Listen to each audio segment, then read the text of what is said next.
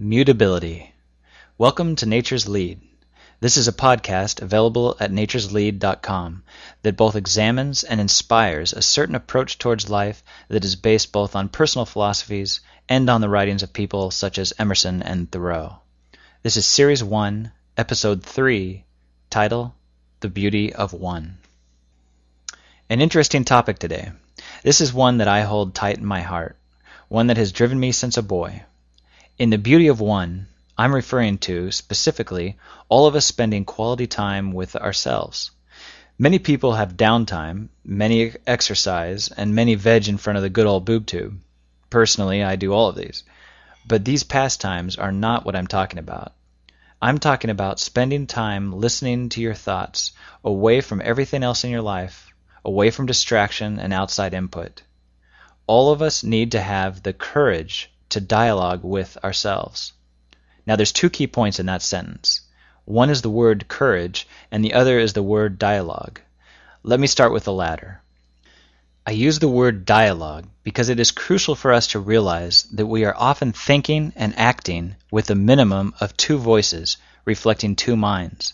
The most common mind is the one we use to get through our day, the mind that has been molded our whole lives, both by the outside world and by ourselves as we learned how to act and think.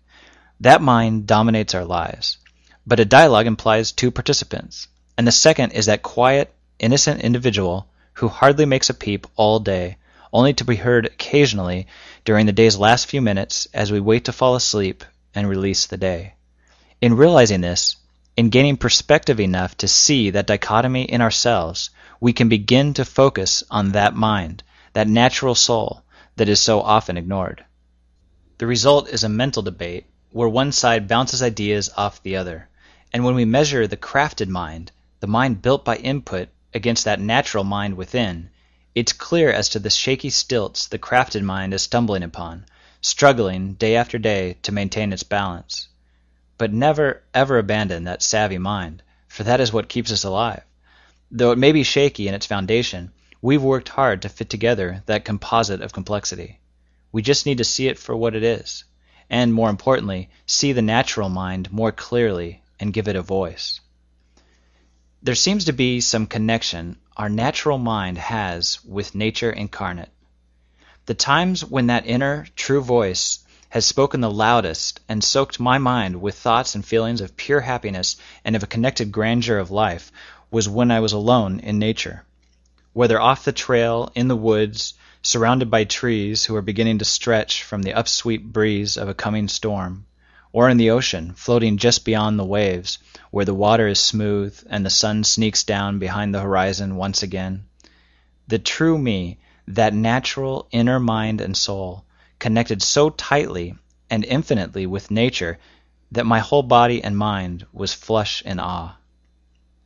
To step back a bit, though, I don't think such a heightened connection is necessary for everyone. I just want to express my experience with that progression of communing with yourself. But I do think people should, to a certain extent, try to listen to their natural fabric. Coleridge used to walk down very often from Keswick to Wordsworth's home in Grasmere and later Rydal Mount in England's angelic Lakes district, so that they might discuss philosophies of life and nature. Together, they established the beginning of the Romantic movement with the publishing of the lyrical ballads uh, back in around 1799. But when I have thought back on that time, and having driven that distance on the modern day road, 20 or 30 miles or so, I remember thinking that for Coleridge, the most poignant, the most valuable part of his day may have been not the destination where he was engaged in deep, stimulating discussion with Wordsworth, but instead right there on that path that's where his brilliant and sensitive mind must have been frolicking and flying with nature, racing with ideas and feelings that only he would ever know. Don't you find that the most brilliant ideas ever to come from our minds are often the mental offspring of physical solitude? Now back to that line. All of us need to have the courage to dialogue with ourselves. The other point I was going to talk about was the courage required for such an endeavor. Courage is mentioned because so many people are forever dependent on other people, constant action, and a saturated day, to where there is never time created to contemplate or just to be alone. Many are even uncomfortable when you start talking about philosophical questions that may challenge this outside world that we all buy into. They don't want to take that warm sweater off, even if just for a few minutes. It takes great courage to listen to yourself and to think about life in an open, natural way, but it's the only way you'll learn more about yourself and about the world in which we live. There's great beauty in the singularity of the individual. And much of that is lost when a society is making every effort to herd us along on established paths in large melded groups.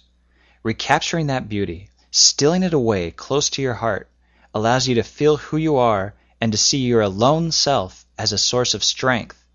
It is when you are comfortable with yourself and know and feel your natural truth that all things in life become easier to approach. Therefore, with all of us living in the outside world, making our way, we all need the continual courage to step away, now and again, and remind ourselves of the beauty of one. That brings us to a close, so until next time, I wish you well, and don't forget to follow nature's lead.